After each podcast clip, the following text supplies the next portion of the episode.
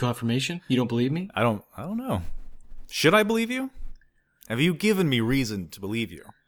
I don't think it matters either way. It's gonna you're gonna look it up and it's gonna be there, and you're not gonna say anything. You're not gonna say, "Oh, you were right." You're gonna move on and say, "Okay, let's start the podcast," because God forbid you'd admit that you were wrong. No, but I am going to start the podcast right now.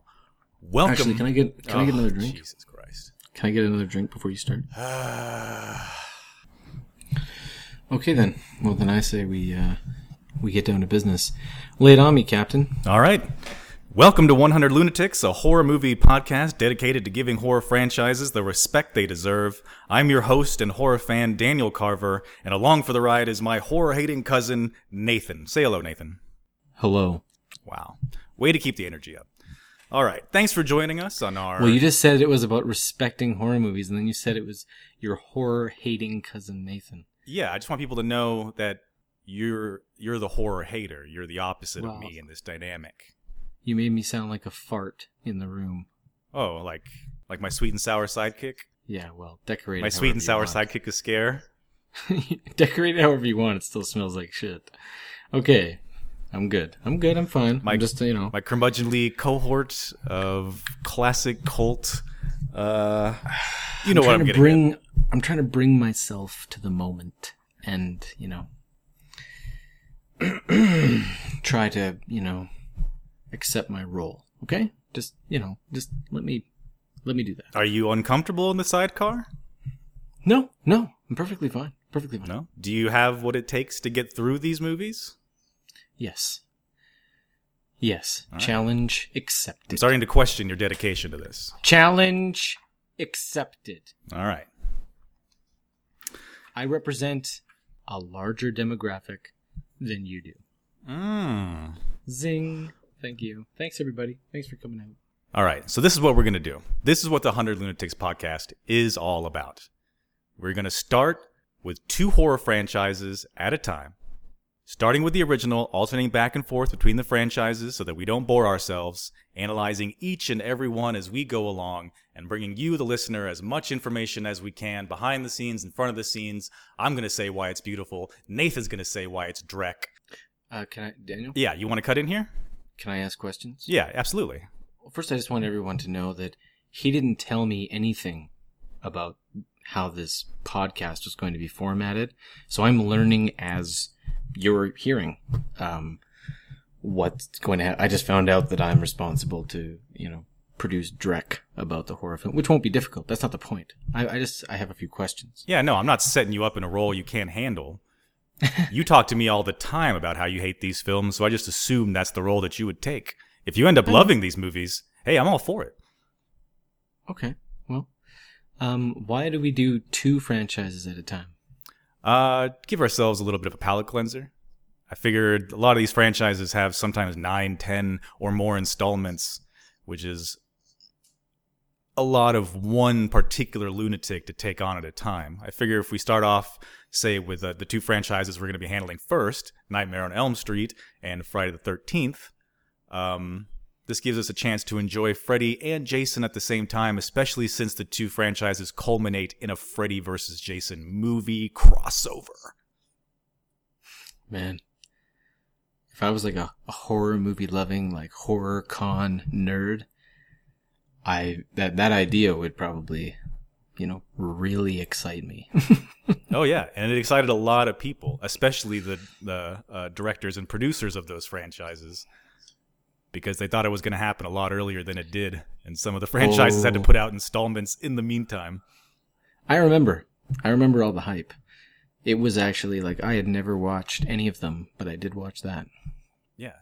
And speaking of remembering, I'm glad that you bring that up. The first thing that I want to do, we're going to do a couple of things this episode. This is episode zero. Um, we're going to be getting into the original Nightmare on Elm Street, uh, the legitimate episode one next week. This is episode zero, just sort of to uh, introduce Nathan and myself, um, give you an idea of what the format of the show is going to be. And in this particular episode, we're going to talk about our memories of these horror films, uh, some common horror film tropes, and what tends to happen to horror franchises over time. So, since you brought up memories, which one of these franchises, Nightmare on Elm Street, Hellraiser, Child's Play, yada yada yada, do you remember coming into contact first when you were young? Um, I don't know. I have like scattered memories from my past, my my childhood, where, and I think this could be why I don't like horror movies as much as I do because I never had a positive association to my experiences with them. I always was frightened, and it always affected me negatively. So you know, through fear or whatever. I didn't watch any of the original uh, films. I know that later on in my life, I think I saw a preview for a Jason movie on TV when I was maybe eight or nine years old. Anyway, the preview made me have nightmares. So I just. You're like, no thanks. I think it was like Jason 7 or something, and I was. I went to bed and authentically had nightmares. I was authentically frightened by the preview. Mm-hmm. And it mm-hmm. actually did affect me negatively and just um, you know scattered things. I think there was one time I was on a family vacation or something, and I was watching the television in a hotel room, and I think I caught like five to ten minutes, and this is again same age range, like eight to twelve, something like that. Um, where I caught like a few minutes of The Hills Have Eyes, I think it was. Ooh, yeah. It was like guys on motorbikes and people dying and bald headed wackos, and I was like, very traumatized by the by the five to ten minutes, whatever it was. I I you know had nightmares. Oh yeah, I remember when I was uh, I was ten or eleven. It was one of the first times I was allowed to be home by myself for a couple of hours, and uh, it was it was late enough for it to be dark. And I was watching TV by myself. It was in the middle of a trailer for Child's Play or Child's Play Two, and I have a particular fear of dolls and puppets and things. And in the middle of that trailer, the power in the house went off. And it was just me in the dark with the last image that I see something being like, Friends to the end, Heidi Ho. I was terrified. Well, I don't think I ever had a, a memory about Child's Play, but I do remember thinking I was going to go nowhere near Nightmare on Elm Street just because the idea of it. That's the thing, is that Jason was just a, you know, murdering psychopath or whatever, and Freddy lived in your dreams. You couldn't go to sleep, which was just the idea. I knew that if I ever watched one of them at a younger age, it would have been terrible. Would have been awful. Yeah, that is a that is a, a better premise uh, than Friday the Thirteenth. I think. But I will say, watching the previews on the Hundred Lunatics website, um, they have not aged well. I'm I'm glad Nightmare on Elm Street's first. I'll say that. Oh yeah, you ready to poke some holes? I'm. I can just see the bullshit special effects. Oh, it's gonna be triumphant. oh, that's the problem. Is that I'm supposed to come in here as the horror hater, but really I'm just gonna be pointing out the obvious. And maybe that's what horror hating is: pointing out how terribly awful they are. Mm-hmm. That's why you have to delve a little bit deeper if you really want to tear a horror movie apart. Because it's too easy. It's like uh, you know, like making fun of a, a kid that has some sort of behavioral problem. Like everyone's like, yeah, yeah, mm-hmm. off. We know.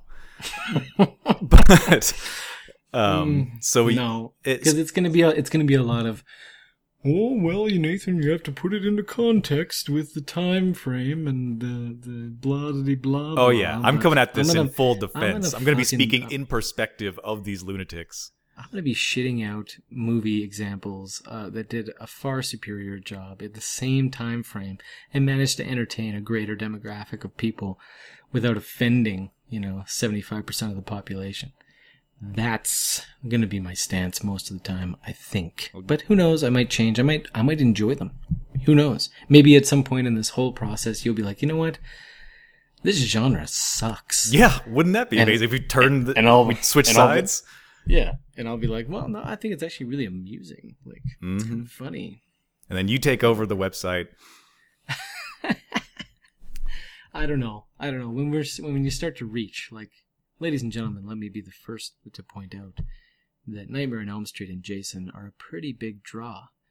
And, you know, there's a lot of fans out there that may get into this whole process with us and listen to us and enjoy us, but um, I think by the time you get to Critters and Child's Play, things of this nature, I don't know. Yeah, I don't want to meet the people that love those movies. I really don't. I really don't. That's good. It'll take us a while before we get into uh, Critters and uh, Puppet Master. Child's Play might not be. That might be a good time for me to explain how it is that I'm choosing these horror franchises and in what order we're going to be going through them. Mm-hmm. Because it's not chronological. If we want to go chronological, we'd probably start with uh, Peeping Tom or Psycho. But um, uh, I prefer the 1980s. Nightmare on Elm Psycho. Street. Psycho is interesting. Psycho is like if you want to get into Hitchcock, like those movies are highly critically acclaimed. Those I would I wouldn't mind. Psycho I 2, wouldn't- 3, 4. Oh, stop it! I'm talking about. There's five in the series. Shut your mouth. I'm talking about. I get what you're saying, but at the same time, I'm saying like Psycho and the bird and, and the birds and uh, what Vertigo. Like Hitchcock gave birth to this genre. One could argue, Mm-hmm. and you know it would be like paying homage to the master. Oh, so you're, you- are did you saying I'm being the- directly disrespectful of the genre by not starting with Psycho? Did you see the Hitchcock biopic? No. With uh, Hopkins? Yeah, wonderful movie. No, I didn't catch it. It was great. I went and saw it. It was good. But um, the yeah, thanks. That's great. Um, the the way that I am choosing these is But based. but let's get back to what really matters, uh, like watching Puppet Master and Hellraiser. Yeah. Excuse me Oh, while I drink more rye whiskey. yeah, we'll get in. We'll eventually get into the uh, nine film franchise of Puppet Master and the soon coming tenth installment. Um, one of the only franchises where every installment has gone straight to DVD, not a single one in theaters. Uh, pretty amazing. I'll be honest with you. I've never heard of it until you sent me a text message with the box cover. yeah, it's a little bit of uh And I'm gonna have to drink probably two hours in advance before that podcast. So let me know. okay. We'll make sure you get nice and greased up when we get down to those. but no, the reason I started with I want to start with Nightmare on Elm Street and Friday the Thirteenth uh, as the first two franchises that we get into is because those are the first ones that I remember getting into when I was a kid. And for me, horror films played a pretty significant part in my development as a human being because when my parents separated, I was seven or eight years old. And my dad was the classic, uh, you handle your own problems. What do you need from me? Is it money? Okay, here you go. Now be quiet for a while. So he didn't care what the hell we did. And when we went to the video store, I grabbed whatever the hell I wanted, especially because back in those days, there was not, you didn't take the actual box cover art. You took the film behind the box, you know? And so he never knew. He'd look at the side and be like, oh, no, sounds like some bullshit. And so I would just watch all of these horrible, horrifying movies, seven, eight, nine, ten years old. And uh, every time I went to the video store, I just grabbed the next one. And if they didn't have part two, I'd go on to part three. If they didn't have part three, I'd go on to part four. I knew they were bad. I didn't actually get that scared of them when I was young. And even as at, at that age, I recognized that they were B movies at best. But I don't know. I loved them. I loved the lore. I loved seeing how they change from movie to movie. All that really excited me. And that's what I hope that I can bring here. And hopefully, anybody listening to this that comes from your angle, maybe that they won't come to love these films, but they might come to appreciate them for, I don't know, being grandfathers of schlock. I don't really know. Hmm. Uh, Lowell, I'm gonna send you an email so that you can listen to your son analyze your parenting skills. oh, he's a good dad, nice man. But uh, yeah, made my way through a significant uh, portion of the horror genre before I was double digits. So you, you he's a, he's a great dad. He's a very supportive. He's, he's a wonderful father. He just didn't give a flying fuck. he didn't, and I never really questioned it until I started stumbling into the Faces of Death oh, movies at We're at- not at, reviewing at, at nine or ten. No, we're not reviewing those. But I once I got into those, then I realized I think my dad's supposed to be paying more attention. After like, the, Dad, you feel like bringing him into the room and saying, "Do you know that I'm watching this?" yeah, after the first that make you feel? non-cutaway suicide shot, Oh, and my jaw just held open for five minutes, and I was like, just so "This you isn't when Freddy." we were when we were younger, um, I went down to Texas to visit Daniel, and yeah, they put on Faces of Death in front of me, and I, you know, at the time I was uh, It- very open minded, and at that time I left the room. I didn't. appreciate it. Look, what the fuck is going on No, down here? I was like, I, yeah, I was like, okay, I'm I'm all for pushing the limit and and accepting everything about the world, but this is exploitation of the wrong element. mm-hmm. Oh my goodness. So are, is it true though? Aren't we going to be? I thought you said this before. We were going to be doing like Nightmare on Elm Street and Friday the Thirteenth, and then possibly jumping into the future, um, to present day, and doing something a little bit more contemporary, and then kind of bouncing back, you know, like a ping pong ball. Yeah, that's a possibility. And if we get some feedback Yeah. from listeners, that might help make us, or we- might help us with making that decision. Uh, Oh, yeah, otherwise, we'll kind of yeah, like if we out. have two followers and they want us to do a specific thing, we will bow to their wishes. That's literally all it will take. One person that says, "Yeah, I wouldn't mind a new one." That's all it would matter. hey, you guys are great. I love listening to you. Can you do this, please? Not a problem.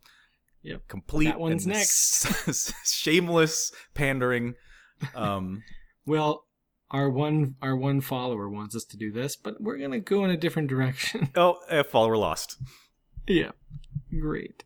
But yeah, so I had planned on doing Nightmare on Elm Street, Friday the Thirteenth, and then maybe uh, uh, Halloween and Hellraiser as the next two. But yeah, we might scoot ahead to the you know into the future and maybe do Saw and Paranormal Activity. Paranormal Activity. Yeah, those are the, probably the two longest franchises currently. Yeah.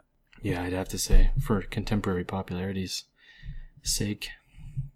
Which yeah, because then but because then but then once you But those ones have those ones have a better argument. I mean, honestly, um, like if I was to talk about some of these other straight to DVD ones, like I'm just gonna shit all over them, and I, I don't think you can. I don't think there's a. I don't think there's a way in hell. I think you think there is a way in hell, oh, there's a way. But there is no way in hell that you will come out on the winning side of it. I'm sorry. Oh. I'm Oh, really no. I'm just apologizing to you in advance because you're gonna need to be consoled afterwards. oh that when we oh, watch that no, I don't think no, so. because you're gonna you're gonna pull shit out of your ass that matters to no one except the people that line up for autographs at the horror con nonsense. And there's a very small contingent of people out there. No, I think they- you hopefully underestimate the follow us. diversity of the Hopefully horror you all fan. Follow us.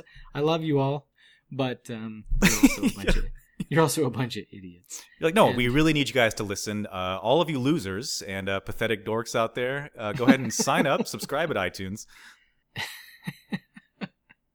that whole mental process needs therapy. So let's just, you know, create a positive atmosphere here, an inviting atmosphere. You know, come, enjoy, listen to us talk, let it uh, illuminate your day and make you chuckle.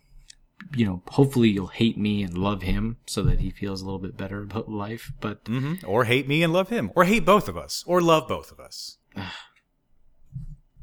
come on, come on. Horror fans and horror haters alike. Hop along for the ride. extra, extra. yeah, that's, that's what I need. I just need spinning newspaper graphics all over I'm the website. sorry, man. The other night, see, the other night we recorded like a whole couple hours of nonsense and got just ridiculously drunk. and um, I gotta say, when he started launching in, trying to do the format, trying to create this zero episode, uh, just pictured him in a top hat with a baton, with a with a lion and a chair, a stool, and just like Hey The there, podcast. folks. You like The horror pod- films? the, the format was on the piece of paper in front of him. You could tell, you know, he put so much effort and work into creating the website and so excited and he just step one up, step all up. Come on, everybody. Like just You've heard of Freddy. turning, You've heard of Jason. like slasher films. Come get slashed. It's just uh it was too much. I um yes, I'm going to be a thorn in your side every step of the way. All right, Nathan, let's move this thing along. Let's talk a little bit about horror tropes. Mm. All right, these are things, uh, whether through environment, character, or plot, that frequently pop up time and time again in the horror genre, in horror films. And there's something that uh, long term horror fans kind of ride the fence on. We both expect them to be there because it's kind of an ironic joke that they exist in the first place, but we're also incredibly tired of seeing them. And the first horror director to make a movie that is minus 80% of these tropes is going to have a rocket ship to the stars. Um, So so for the for the normal human being out there that doesn't use the word trope in everyday conversation, mhm. this is something else that you can look forward to. Is me calling you out on trying to be hyper intelligent. Yes, Um, Nathan is uh, embarrassingly illiterate and uh, takes the time to defensively lash out whenever somebody's vocabulary slightly bests his own. No, I'm just saying I know what trope means, but I don't care to use it in regular conversation. Mm-hmm. Yeah, I know. I would say that I would say to people, we're going to discuss the common expectation of a horror movie, the Or- common expectation of the content. How about horror that- film cliches? Yeah, cliches, better, better word, cliches. There, At least trope. there's is something, English. there's something that.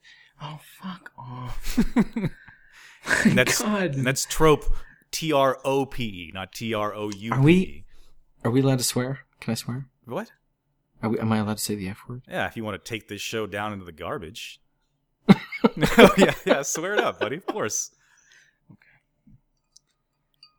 right. Oh, do you have to take a sip of whiskey before you can start swearing? I just have to uh, know what my boundaries and rules are. That's all. Continue. Yeah. Let's uh, let's hey everyone, let's identify some tropes. So, um, what kind of tropes are we talking about? Are we are we going to focus in on Nightmare on Elm Street and Friday the Thirteenth in terms of tropes? Uh, yes, they especially. Well, yeah, both of them are. Um, now I don't I don't really know. I honestly, I'll be honest with you, I don't really know what the cliches and or tropes are in a horror genre film because I don't watch them. but I, So- I think you'd still recognize uh, a lot of. Oh, I bet you, I bet you when when you mention a couple, I'll be like, oh, okay, that makes sense. Uh, yeah. Uh, for example, um, what's a classic one? Uh, car not being able to start. Mm, beautiful. Right? Getting away from the killer, getting into the car, engine won't turn over. Doesn't matter how old or new the car is, whether it was just on a second ago or not. It does not matter. Um, a g one that goes good hand in hand with that is fumbling with a lot of keys at a locked door. Mm. Right? Oh, anxiety just Mhm. driving me wild over here. Yes, that's right. Um, However, I will mention that that isn't just a horror movie trope. That's a movie trope. that's true. Yes, there will be some bleed over on on some of these. Uh, like Back to the Future, when he's at the line, the car won't go. He needs to start so he can drive and reach 88 miles per hour by the time he hits the wire. When the lightning strikes the clock tower at 10:04 p.m., the mhm. car won't start. Exactly. And that's what I think about when you say that. That's Not right. Some sort of not some sort of horror movie scene. Well, I'm sure the vast majority of any film references will take you back to Back to the Future. How about this? Here's a horror movie trope: screaming at the end of a horror movie trailer.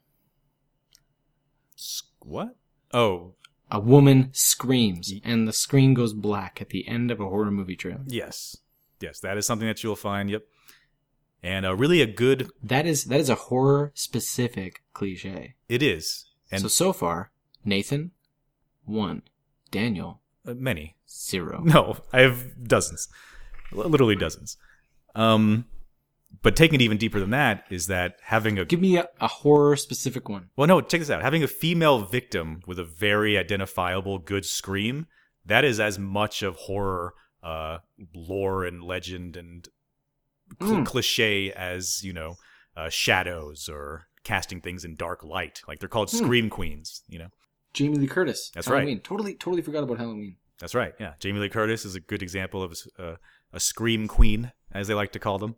Totally forgot about Halloween though. As a, as a franchise, I totally forgot about it. Yeah, it actually uh, predates Which actually surprises me because Halloween, the remake, the Rob Zombie, Rob Zombie remake, mm-hmm. I watched that last Halloween because I was like, come on, come on, girl. Uh, come on, gut up. We can do this. I call, for reference, I call my girlfriend girl. That's right. Yeah, he's very Um, I say, come on, come on, girl. Let's watch a real, like, scary horror movie and celebrate Halloween properly. And I watched, um, Halloween by Rob Zombie, and I gotta tell you, it made me feel physically ill. Yeah, his films have a way of doing that. He's got a very sandpaper to your face approach. Like, the most uncomfortable place to be in the world is in a room with me watching The Devil's Rejects, and I haven't even seen it. oh yeah, no, that's actually that's probably the can only Rob. Zombie film I really like. Yeah, I can tell you right now that if I watched The Devil's Rejects, um, anyone in the room with me would feel uncomfortable. mm-hmm. I'm, just from being in my presence. I'm the devil, and I'm here to do the devil's work. Yeah, see, that didn't make me feel better about it. Right. Getting back into some tropes. Here's one that here's no. Here's one that is, that comes along with uh, modern technology that is like a thorn in the side to horror writers, directors, uh, what have you, and that's cell phones. Because in order to make a proper horror movie uh, setting, you need isolation, you need hmm separation, and the cell phone destroys that. So, and they never take the time to really get into it. It's just this random, we're in the woods, there's no reception, or we're in a bomb shelter, there's no reception. They never actually like take the time to remove their phones or break them or find a Mm. way to separate them from them. But did you ever think about? That's interesting, actually. Wow, I'm having revelations and actually engaged. Um, can you see though? Can you see that that's in in the cell phone age, the two most popular franchises. One is about paranormal issues that you you know you can't escape paranormal activity. You can't Right. escape it with a phone call. And Saw, where they kidnap you and remove the phone. That's right. So those two franchises eliminate the cell phone. Because back in the day, they would have just cut the phone line to the house. Yeah, and that's something that you scared. see of a lot too. Is a lot of picking up the phone and mm-hmm. Well, I can see that back in the day, like this whole like people, especially younger kids who don't know the world before cell phones very well, if at all. Mm-hmm. Like any any any kid born like mid '90s has no concept of what it meant to not have the ability to contact help from your cell phone. Right. I mean, they they they get a glimpse of it when they go hiking or they they go out of line of sight, which is actually getting worse and worse and worse. Like it, it becomes more and more limited the amount of places in the world where you can't receive cell phone service. And I live in Canada and I live 30 minutes away from the mountains and I can drive into the middle of the mountains and go hiking and lose service. So it's almost like horror movies now have to take place in the middle of, you know, the forest. Right. And that's why when you look at uh, modern horror movies, you know, 90% of them start off with teenagers go out into the woods. Hmm. Hmm. It's also worth mentioning that there's probably some horror movies out there that the director and producer and writer were like, eh, fuck it, we'll just kill, kill the cell phone service. Just have her look at her phone and say no service. Mm-hmm. It just so just so happens that you know she doesn't have connection, and it's not believable anymore because there's service everywhere. That's right. And it usually in that in those situations, it's usually some sort of supernatural force that moves in and you'll see the cameras flicker a little bit, a little bit of static. Suddenly electronics don't work so well. Like I was thinking you could you could do like a she she she looks at her phone and it says no service and then it flashes to you know a picture of her cell phone bill on the counter and oh she chose the shitty service provider. Oh, that's right. That's right. and you can also do like a little product placement. Or you got the the masked vigilante um crazy wacko outside setting up some sort of distortion device. prior prior to his murders he sets up a, a cell phone service killing signal that goes in. All right, let's see if I'm, let me coast through some more of these on the list, and these will be things that uh, you might also like now keep an eye out for in the future as you go through these movies and be like, Daniel mentioned that. I'm a chatty bastard, I gotta tell you. Yeah. You bring something up, I chat about it. Oh no, that's good. That's what we're here to do. Fuck timelines, man. I like elaborating on these things because they're they're they're fun to me when you notice them. Uh, um, how about uh, uh, cheap real estate always equals haunted?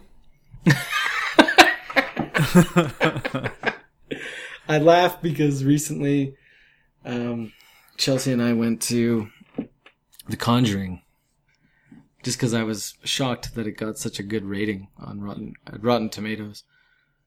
Um, th- this one might seem a little more not so obvious, but cops in horror movies are notoriously useless.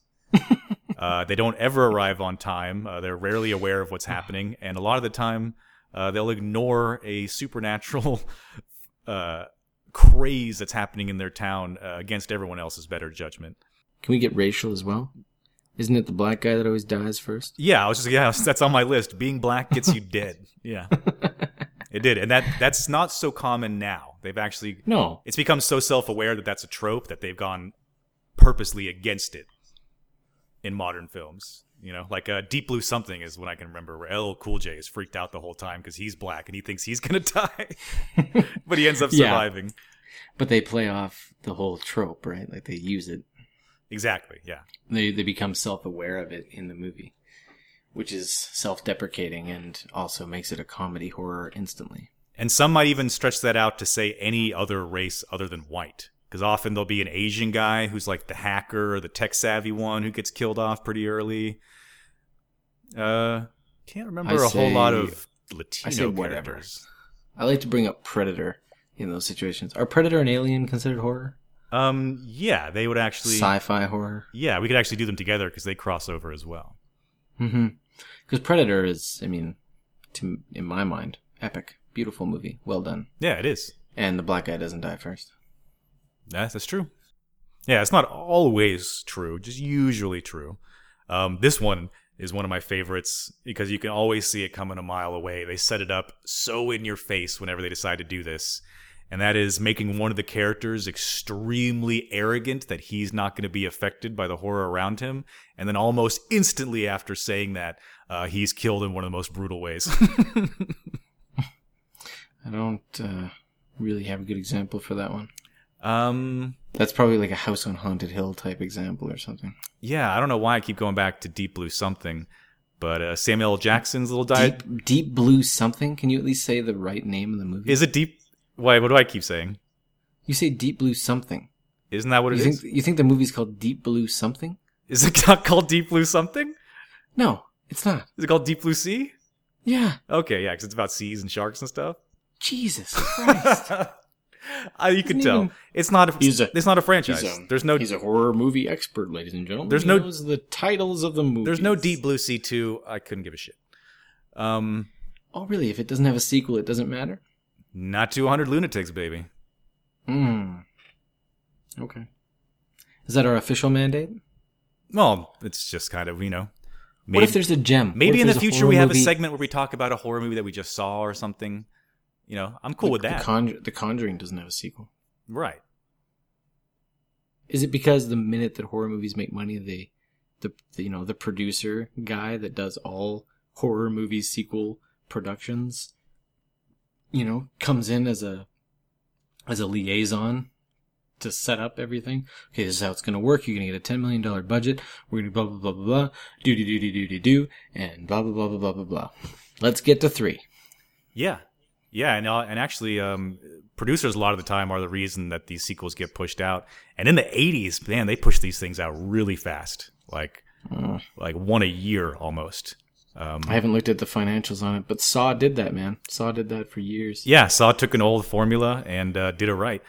But um, Ten, $10 million budget for pretty much Saw 3 through Saw 7. Pretty much. Saw 1 was a million, Saw 2 was 4 million, and Saw 3, 4, 5, 6, all 10 million each. yeah, Very form, very formulaic. but you might develop a, a respect for these original creators and directors and writers that you might not have had before because it's it's actually more common than not that all of these guys desperately wanted to not have the franchise continue. Like they either fought to have it purposely stopped from going into production for a sequel or they left it entirely and turned their back on it and said don't fucking talk to me again. Some of them were convinced to come back later and re-jump the series. Others continue to turn their back on it. So it's really strange. You think that these guys would be as money hungry as everybody else, but no, a lot of the time they're like, please just leave my masterpiece alone. And then they go and ruin it with eight sequels. Well, that's just it. Like, I don't, like, I will tell you right now, I have seen Saw, yeah, and I have, and I have seen Paranormal Activity. right. but I have not seen any of their sequels. Any of them. Because I know that. I know that the original idea is what spawned the franchise. And I know, I'm smart enough to know that the producers and all the bullshit involved happens after it has success. When you make a movie for a million dollars that grosses the kind of money that these original ideas gross, like you, like Paranormal Activity was $15,000 budget and grossed over 200 million worldwide Yeah. you know that the, the vultures are coming. And despite whether two, three, four, and five are good or not, the original idea is about to become compromised. Yes. and they're going to exploit everything they can to make more money. And I don't know, I, I enjoyed Saw 1 and Paranormal Activity. So I wouldn't say I'm a horror hater.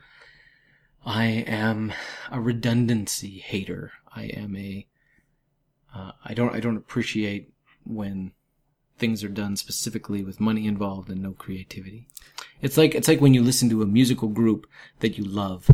And when they were young and they did a lot of drugs and they got out of their heads and didn't follow their egos and produced truly creative music and presented that to the world it was it was you know it captures you. It it um it really engulfs you. And then you know later on you you cheer for them and you want them to do well but they never quite get back to what what they did before unless they were in the 70s and they were doing drugs the whole time. And, we, and then their whole their whole discography is awesome. Like zeppelin. Like zeppelin. The whole thing is great because they were just flying on acid the whole time. That's right. And then the then the important ones died, and then they had no reason to continue, and they were forced to stop and capture their perfection in time. Yeah, you got Jimmy Page and Robert Plant up on stage with wrinkles in their faces, just mm-hmm. giving it, giving it their all. Yeah, You know, the- trying to get trying to get their dick sucked by an eighteen year old. yeah. As they age and sober up, and they like no longer have a big sex drive because they've fucked everything every which way already. They just get the super kind of lazy, lovey-dovey songs that they pump out all the time. Mm. That you feel like you should be listening to at a Starbucks or something. Like I feel like Paul McCartney and everything. you listen to their start to songs; they're just lazy. Like I love you and you love me, and it's That's love. that's what it is. That's the analogy right there. Is that um, horror movie sequels? You're gonna love this. horror horror movie sequels are the equivalent of aging rock and roll stars that get plastic surgery and go back out on tour. Mm. Paul McCartney, Mick Jagger, their their faces all look fucked up. It's it's over. It was over. It was over a long time ago. And you coming out on stage, acting, trying to pretend like you're still, you know, the Paul McCartney that, you know, just left the Beatles and loves music and everybody loves him. Watching him at the at the London Olympics doing his uh, "Live and Let Die," great song. But man, the whole time you're looking at him going, Jesus Christ. Mm-hmm. He like went into a doctor's office and showed them a Polaroid of what he looked like 20 years ago yeah. and tried to recreate it. Yep. And they did an okay job, but you can also tell that it's fake. No, there's always a tinge of freak. Oh, I know, that but that's what I'm through. saying. They did an okay job. I didn't say they did a good job. I said they did an okay job. Right, right. They did it to a point where you can recognize that it's him, but you're also like, that's not normal. There's something going on there. You look at him closer, there's no makeup. You're like, yeah, there's something fucked up about that. Yeah. Oh, yeah. I don't know. All this talk about Saw and Paranormal Activity. uh, Maybe we will go to those two franchises next because Paranormal Activity has a pretty consistent devolving that it happens to it throughout the series. I liked the first movie a lot, all the way up until the last five seconds when they ruined the entire thing. Um, but Saw, Saw is actually very odd and special to me, and we'll get deep into it when we get to it. I have a lot to say about the Saw franchise. It actually follows a lot of uh, respectful rules of horror, not just with the original movie, but almost like they knew a bunch of sequels were going to come. The Saw franchise is much more compact and consistent than almost every other horror franchise. I would I would say that the failure of Saw, and this is just from me running a video store. That's right, everybody. Remember video stores? Mm-hmm. They're Nathan ran one. I used to work at one. they're gone. That's right. Anyway, gone are those ran one days. ran one for five years, and I watched pretty much every Saw movie hit the shelf on DVD, and I could just tell by reading the backs. I didn't watch the movies, but I read the back covers, and I could tell that you know the the problem with the movies was that they cared too much about the backstory, trying to legitimize it by chasing Jigsaw, and it doesn't matter. Like that that part of it is you know, and I could see that, you know, eventually they had to kill Jigsaw and then what, bring him back to life. Like it's fuck off. Like Yeah, no, I, I I get where you're coming from, but I completely disagree. I think them chasing after that backstory is is to me what makes that uh, franchise uh, better than it should be. well, maybe that's just something I don't understand about horror movies. It's because with, I think- without your main that- lunatic, all you have is an anthology. So you, you have to hold on to that lunatic. Oh, I know you, you do have to hold on to the lunatic. But it doesn't matter um what I'm saying is like it doesn't matter whether. Uh, see now you got me flustered. Well, let's no, not. it's it's because I could tell that he's not going to go away. That it's either you know, and if he did die, that there's going to be a copycat. Oh, look, I'm right. There's a partner or something that's going to carry on his work. Like fuck off. Like, and then in the end, he's not really dead at all. Like I, yep. I just I That's know that biggest, he's not going away. that's the biggest away. trope of them all is that I- they never die.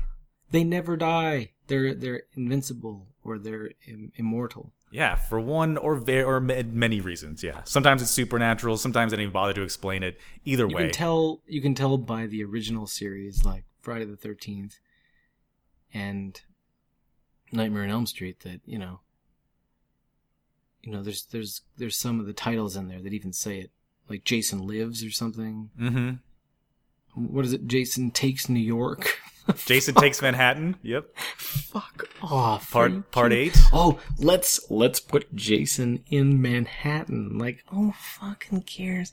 That's like the Lost World putting dinosaurs in New York. uh huh. No, thank you again for segueing me into this. Uh, the last thing I want to talk about before we wrap this all up is the the common evolution of franchises over time, and you hit on one of them, which is just changing the location, just taking our lunatic and throwing him in somewhere new. Manhattan, why not? You know, but you know what usually happens before uh, that actually comes late. Usually franchises go urban long before part eight. Uh, they tend one, two, and three tend to be r- roughly serious attempts at keeping the franchise together, and then once you get past part three, uh, you'll see them often do something like the Leprechaun series, which is Leprechaun in the Hood. They'll take it urban and kind of explore black culture a little bit, uh, make up for killing all the black people in the previous franchises. Um, Is it Leprechaun 2 that's like the most infamous I think the ori- cult horror movie ever made? I don't know. The original has Jennifer No, there's Aniston. there, there's a specific Leprechaun movie, and it's not the first Leprechaun. Is a specific Leprechaun movie that I've heard discussed and talked about at length about being this like one of the most infamous, most retarded movies ever made, and there's got this like epic, epic following, larger, oh, larger than any. oh no no no! You're that's Troll Two. Oh, Troll Two. There it is. Okay, Yes. sorry. Shit, shows you how much I know. Yeah, that is one of the most famous uh, good bad movies uh, ever made. Yeah. Mostly because the director like they to this day doesn't fucking- understand that he made something terrible. And they made it with a fucking like home home video camera or something. Yeah, and they hired the main star, and that is like a dentist from a small town that they just found. like it's that movie. There's a there's a documentary on it called the best best worst movie or something. Mm, It's it it's insane. But yeah, if it's not going urban, then uh, you probably recognize this one. They go into space. They love taking things up into space. There's no greater isolation location than space. Jason goes to space. Yep, that's Jason X. That's Jason 10. Uh, if they can't do space, if they can't do space, I want to watch that one. Let's keep doing this. yeah, we'll be getting there. I want to get to Jason in space. yeah, Well, awesome. yep. Jason goes to space, and You uh, are not going to be able to handle me by the time we get there. Man. I'm sorry. You're just simply not going to be able to handle it.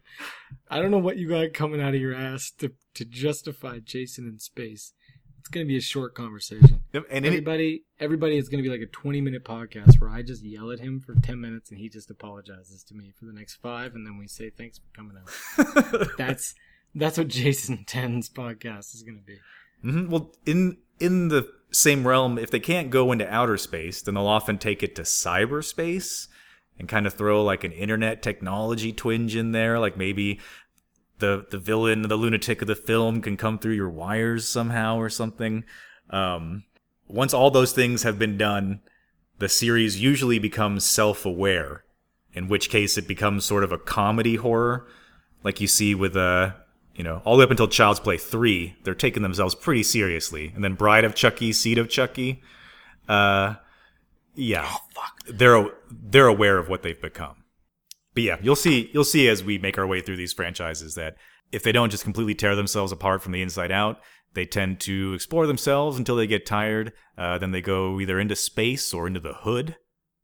Uh, then they either change format entirely, like Halloween tried to do in Halloween 3, or they become self aware, like the Chucky films. Um, and then after that, they usually start over. That's usually when the reboot hits, is when there's no more territory left to exploit. And all that they can do is just start over. Any last words? Anything you look forward to? Anything, Um, any surprises you got- expect along the way? I gotta say, I'm like, I mean, because next week is Nightmare, A Nightmare on Elm Street, right? That's right. That'll be our first one.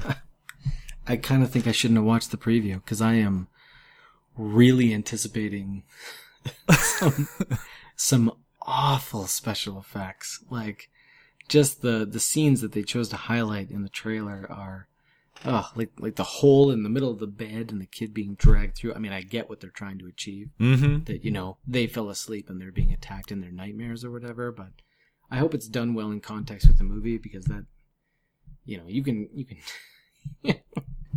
when when you see special effects that you could probably have engineered Yeah. yourself, you know, like cut a hole in the middle of the mattress, put the sheet over top, like come on, Yeah, come on. I would much rather have a, a physical effect that I thought I could do myself than terrible CG. Oh, I agree. Terrible CG is is yeah. There's no. It's a sin for sure. Yeah, I would rather a hole in the bed than birdemic birds. I know. I'm just gonna have to put myself into a mind space. Like I'm gonna end up laughing at some of this shit. Oh, I'm yeah. not gonna be able to control myself. No, no, it's okay. and, and when we talk to. about it, I'm just gonna be straight up with you and say, look, you know, Star Wars did better than this, and it had the same budget. You know. Oh yeah, no, be, you you will be laughing, and sometimes you'll be you'll supposed to be laughing. Uh, Freddy Krueger is a infamous pontificator of puns. So, uh, you know, you ever been scared by wordplay? Get ready. Okay. No, I take it back. Star Wars had a much bigger budget. Star Wars had $11 million budget, and uh, Nightmare on Elm Street had $1.8 million. So, fair enough. I'll give it some slack. All right? There we go. All right, if that's all you got to say, then all I I'm have- worried. I'm worried. Oh, you want oh, what you're- I'm thinking about Go, right no, now? yeah, can continue. I'm going to tell you my honest opinion of what I think about right now. I'm afraid. I'm afraid of this movie. I'm afraid of how bad it's going to be. I am not afraid of being scared by it. That's what I feel. Well, that's okay, because I look think- forward to loving it and taking many a note, which I'll bring up on next week's episode of 100 Lunatics, where we get deep into Nightmare on Elm Street. Actually, wait, let me be official.